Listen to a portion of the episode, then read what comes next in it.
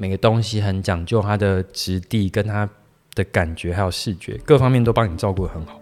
那你觉得好吃吗？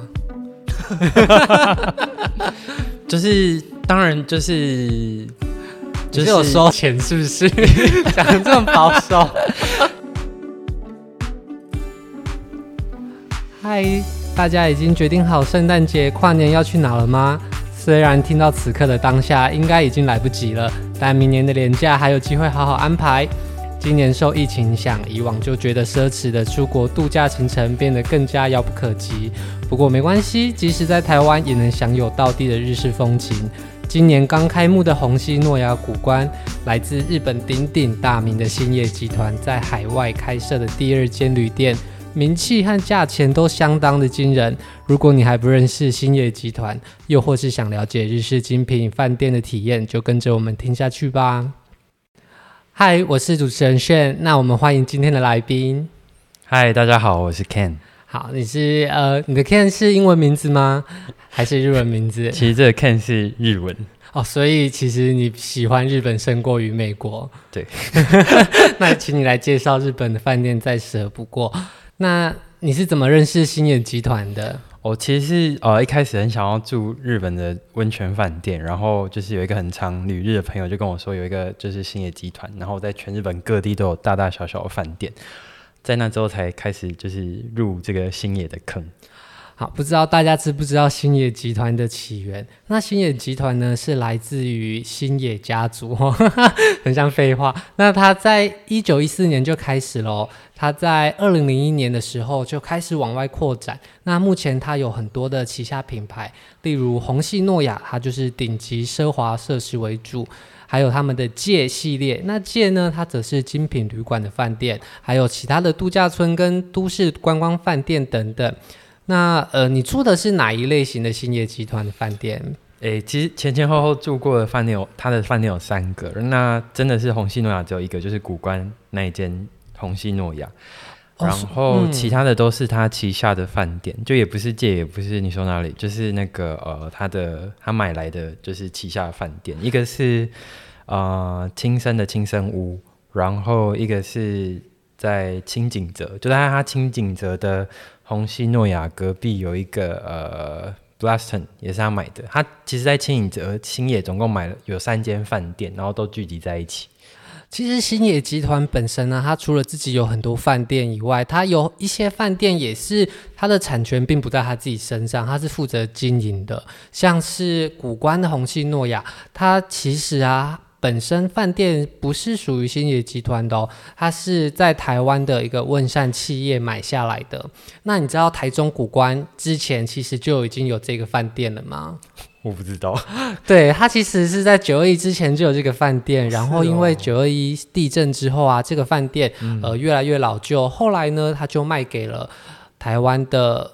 呃，钢铁业的林蒙毕先生，那他因为想要改建这个饭店，但他觉得需要找一个有特色的特色点。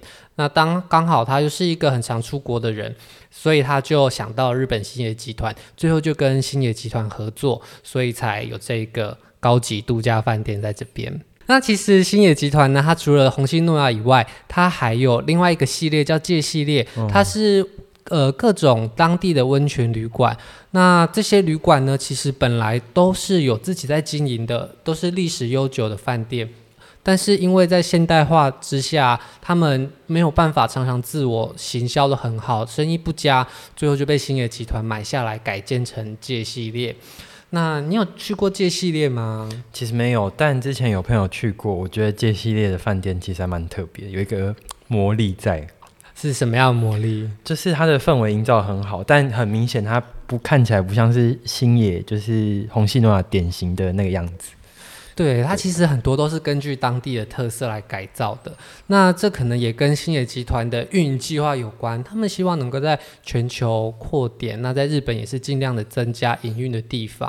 那其实有一些日剧就有讲到，呃，可能有一些好的温泉饭店因为经营不善，最后就被大集团买下来。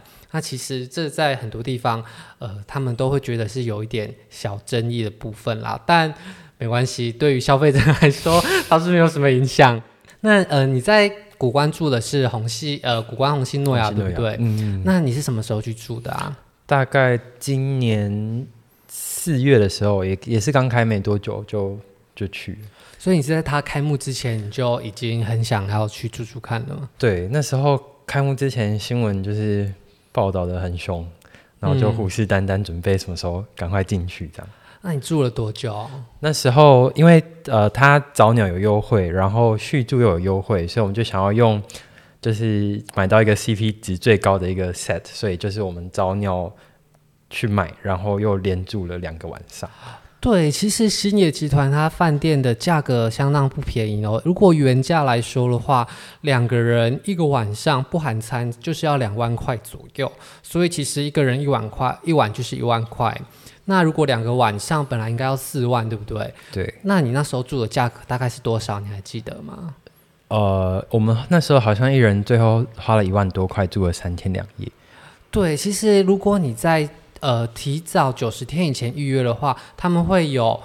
特别的早鸟方案加续住优惠。那根据最近我刚查的资料啦，现在定明年的六七月部分的话，平均一个人一个晚上大概五千多块。所以如果你要庆祝明年的端午节啊，哦、来得及。你当时在红西诺亚古关住的是哪一个房型？你还记得吗？它其实有很多种房型，然后都取了很梦幻的名字。对啊。然后 我住的是森罗，因为我们总共有七个人去，然后它。整栋饭店就只有这个房型，就只有一间，就是可以住七个人。其实七人房的房型很少哎，为什么会设计一个七人的客房？不过仔细一看，它应该是呃两个房间，然后中间的门打开，然后它主打是还有三个独立的卧室，然后分别住两个、两个、三个人这样子。什么样的？旅行团体会有这样子的组合，就是一群不想上班的，就是想耍废的人们，就凑满七个就可以去住虹夕诺雅。那这个房型它叫做森罗，它其实呃非常适合一群好朋友去庆祝啦。那如果你没找不到七个人的话，其实他们也有两人房跟四人房。那大部分的房型呢，它都是楼中楼的设计，对不对？对对对。你觉得楼中楼的设计怎么样？我觉得它那个设计真的是呃很新很新奇，然后也就是开了一个视野。因为通常我们习惯的温泉饭店，可能一进门，然后比较廉价的房间，可能就是一个卧铺，然后一个小客厅这样。那如果稍微比较好的房间，可能阳台上有一个有一个汤汤屋，可以让你边泡汤边看窗外的景色。那星野它很特别，它是。呃，两层楼的设计，像你说说楼中楼，那它一进门之后就是房间、客厅，然后如果你需要泡汤或者是盥洗的话，就要走个楼梯到可能到它的楼上或是楼下，那它的汤池跟所有的盥洗卫浴都在那个地方，干湿分得很明显。厕所也是在楼下吗？就楼下有厕所，然后楼上也会有厕所哦，所以楼上也有厕所。不然如果半夜要起床起床上厕所，还要走到楼下。哎，等我打个岔。嗯，没有没有没有，它只有房间，就是房间那一层有厕所，然后浴室那一层就是淋浴间、汤屋跟洗脸台这样。哦，那这样子，他下楼会有门吗？嗯、还是也没有？没有，他完全没有任何门。所以假设你在楼下洗澡或泡汤，楼上人走下来就会完全看到你在干嘛。那他的出入口是在一楼吧？对不对？应该不会一打开门就看到别人在洗澡。他出口就在房间那一层。对，其实规划蛮好的。对，那是不是每个房间都是面山呢？还是也会有面庭院的部分？哦，它其实它其实就是有靠山，然后前面就是庭园跟对侧的山。然后他的房间全部都是同一个面向。那他看是看什么地方？看古关的山吗？看古关的山跟他的庭院。那看得到河或湖吗？完全没有。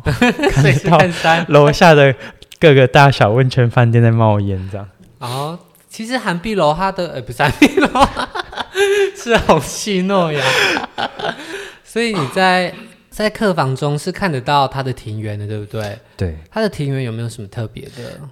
其实它它其实主，我觉得台古关的这个星爷，它的强项并并不是它的景色，那它的强项就是它的价钱，它的品牌，就是它主要就是面山，那跟它的庭园，但它的庭园设计实在是非常强，因为它整个世界上的新各个地方的虹夕诺亚，它的御用的庭园设计师就只有一位，所以他很认真的把当地适合生长的植物还有树林给留下来，还有当地的特色把它保留住。所以整个古关的星野集团呢，它的庭院是它的主打，所以水之庭园就是它的主题。那他把就是周围山间的泉水就是引进来，然后在他的庭园里形成一个弯弯曲曲的小水流，然后这个水流旁边有它的树林，还有各式各样的适合在那个地方生长的园艺，我觉得还蛮特别的，而且很感觉出他很用心在修剪他的庭艺，他庭他的园艺，他希望一年四季都有植物跟有花可以让你欣赏。哦，所以你那时候去的是几月啊？大概四月的时候，那那时候看到什么花？诶，莲花开了一点，然后最多的是就是野姜花。哦，对，那它几乎整片就是野姜花都开的超漂亮，然后还有一些就是准备要开的，呃，鸢尾花，就是白子莲跟绣球花都慢慢在开，我觉得还蛮看起来还蛮舒服。那些花前面是有名牌，是不是？不然怎么都认得？它其实有介绍的行程哦，所以它是会有人在跟你说这是什么花，这是什么花。对，其实它因为它是一个度假村，它希望你一进去就不要再出去了，然后就把门锁起来了。就是你花那么多钱，你进去也不会想再出来，所以他就是想办法找很多事情，不要让你就是觉得无聊。但当然你想纯粹休息也可以，就是不要去参加他的活动。那他的活动提供的有什么？他的活动让你从一早。起来到就是整个白天其实是都有事情做。你说从七点、八点、九点、十点，每个时段都有一件事可以做。没错，就是那时候他最早最早有早上的晨起的瑜伽可以去伸展。嗯，但我严重怀疑那个瑜伽老师并不是就是真的瑜伽老师吗？因为他一早就带我们做一些简单的瑜伽动作，然后就是带着他那。就是招牌的微笑，教我们怎么呼气跟吸气，然后做各式各样的伸展，然后就 结束了，就结束，就觉得哎、欸，呃，瑜伽嘞，就是，然后结束之后呢，我们就去吃早餐，吃完之后有一个庭园介绍的行程，然后我们就又报名啦，然后又去参加庭园介绍的行程，就发现还是同一个老师，发现他一天要做非常多的事情，嗯。嗯他们人力分配是非常就是吃紧，或许就是你再晚一点去退房的时候，就看到他在帮你打扫，对不对？嗯，有可能。那呃，除了园艺介绍以外，他还有没有什么活动可以参加？诶、欸，他其实活动很多，包括就是庭园介绍之后，他还可以就是带你呃种一个小盆栽，然后他小盆栽特色就是说。他把他庭园里可以看到的植物抓出来，然后让你种一个小盆，哦、真的说野姜花会让你种回家？呃，不会，他是种什么？种一些让你呃觉得很非常梦幻的东西，但是其实带回平地是没有好没有办法生活的，没有办法活下来的植物。所以就是你会看着来自星野集团的植物在你家凋零，对，然后让你想再去订房网再订下一次。你在那边得到了。轻松的体验也是回到平地之后就会凋零，就对，对，就会跟着凋零。其实他们在很多特殊的时节都会推限定活动哦，像今年跨年的时候，他也举办了很多日式跨年的部分。你喜不喜欢在日本跨年的感觉啊？是看红白，然后去庙里敲钟吗？可是星野应该没有钟让你敲，那他会帮呃提供了一些装饰的部分，让你可以装。日本新年的连柱神啊，哦、然后早上的时候啊，叫柱连神。对，柱连神。我一度想忽略这个，对，是 柱连神。神然后还会跟你一起跨年，而且他的跨年活动超有趣的，五点半到十点。你说早上啊？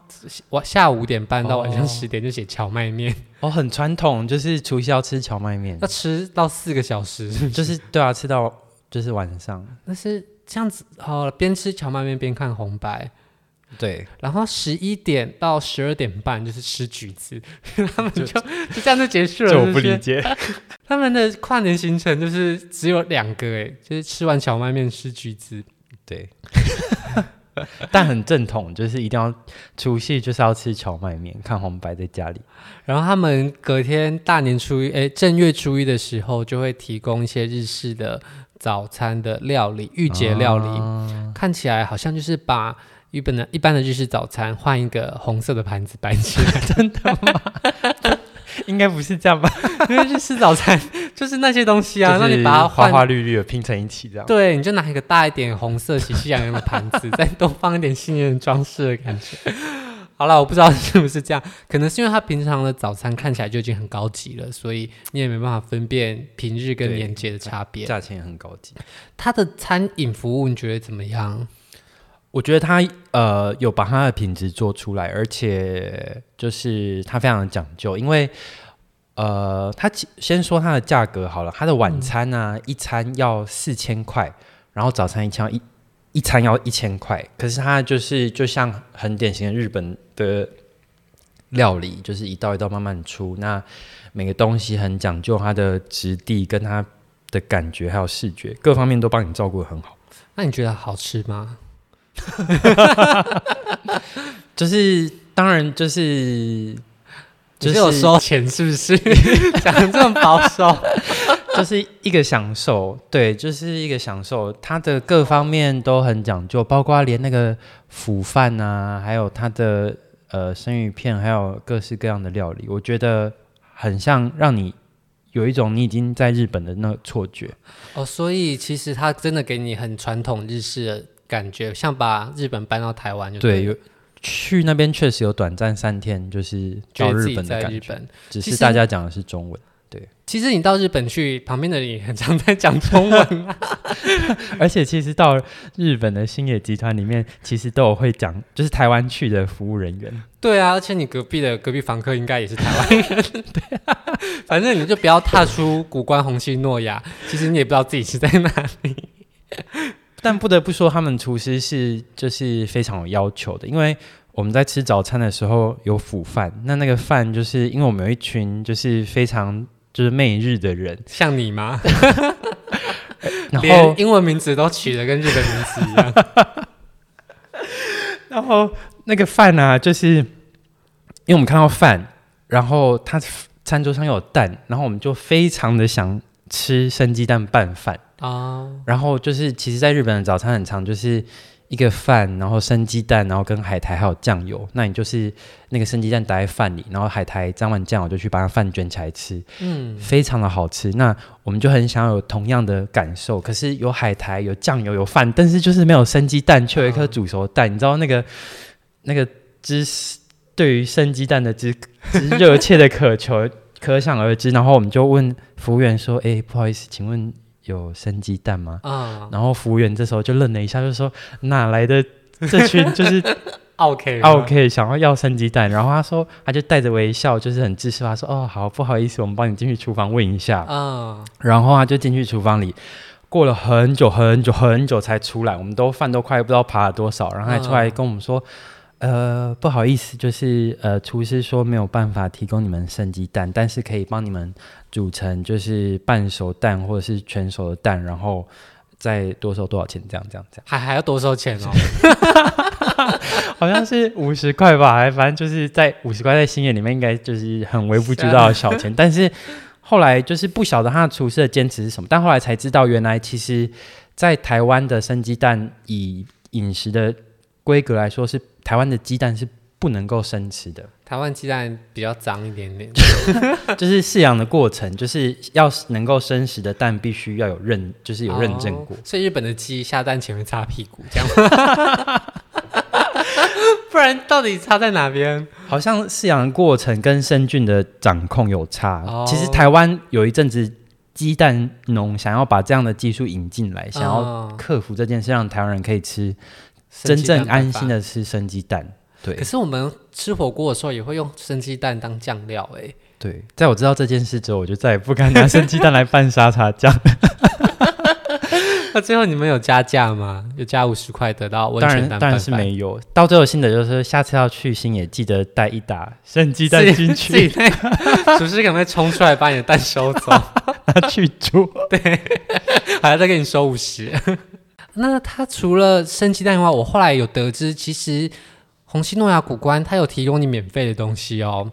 他们在水之庭园上面有一些西式的凉亭。那你知道在那个凉亭啊，好像听说你坐上去，它会提供你清凉的饮料，欸。哎哎，是不是没有吃到就很可惜？有啦，它它不会真的就是端上来给你，可是它在它的庭园里有一个呃小小的一个供应站，然后里面有各式各样的饮料，你就经过说呃我想喝什么，他就会立马拿一。拿一罐或拿一瓶给你，哦，所以那个是真的不用钱的。对，你就是经过就可以拿，经过就可以拿，他就会带着微笑，就是奉上给你。那应该说，请问你们有生鸡蛋吗？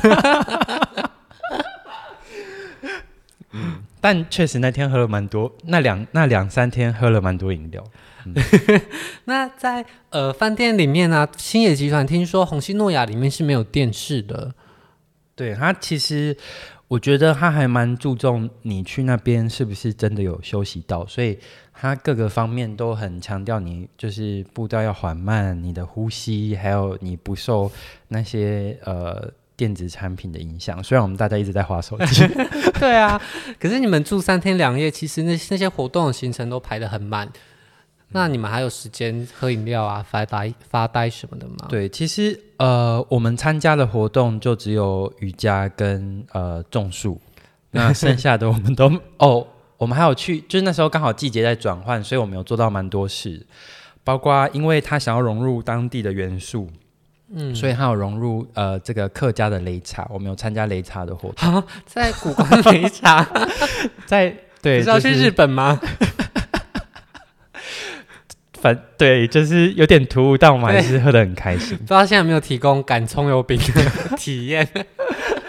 然后就是刚好我们那时候四月嘛，他说：“哦，你们来的很幸运哦，就是呃刚好在季节转换，所以你们来的第二天是擂茶，结果刚好第三天季节换了，就变成就是刨冰这样子。”哦，所以是日式刨冰，重点那个刨冰要五十块，没有没有，那个刨冰真的是还蛮。蛮特别的，它连的刨冰装的碗都是金色的，让你觉得连那个刨冰那碗刨冰虽然只是冰加上抹茶酱，你都觉得非常高级啊！不是抹茶酱，我搞错了，是也是当地的特色，因为古关茶酱 昨天磨剩的，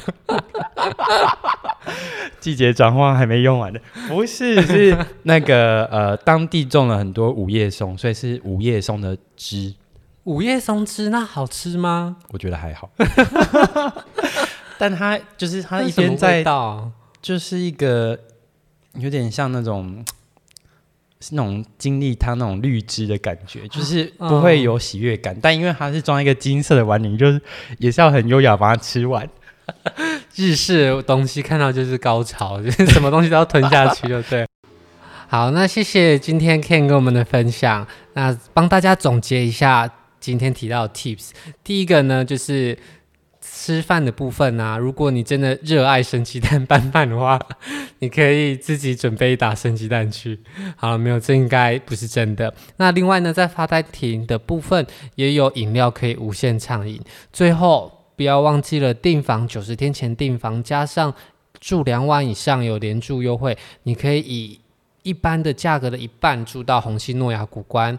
其实星野集团还有很多很多饭店，好，那包含刚刚 Ken 提到的青森屋，还有在奥卢赖附近的奥卢赖梦幻之宿，也都是非常有特色的部分。如果大家喜欢这一些饭店的话，那我们改天再请 Ken 来帮我们介绍。好，谢谢大家，拜拜。好，如果喜欢今天的节目，请帮我在各平台留下你的五星好评，并且按下追踪关注我们的频道。也可以搜寻“旅行无用良药部落格”，和更多朋友一起分享你的旅行经验哦。我们下星期见，拜拜。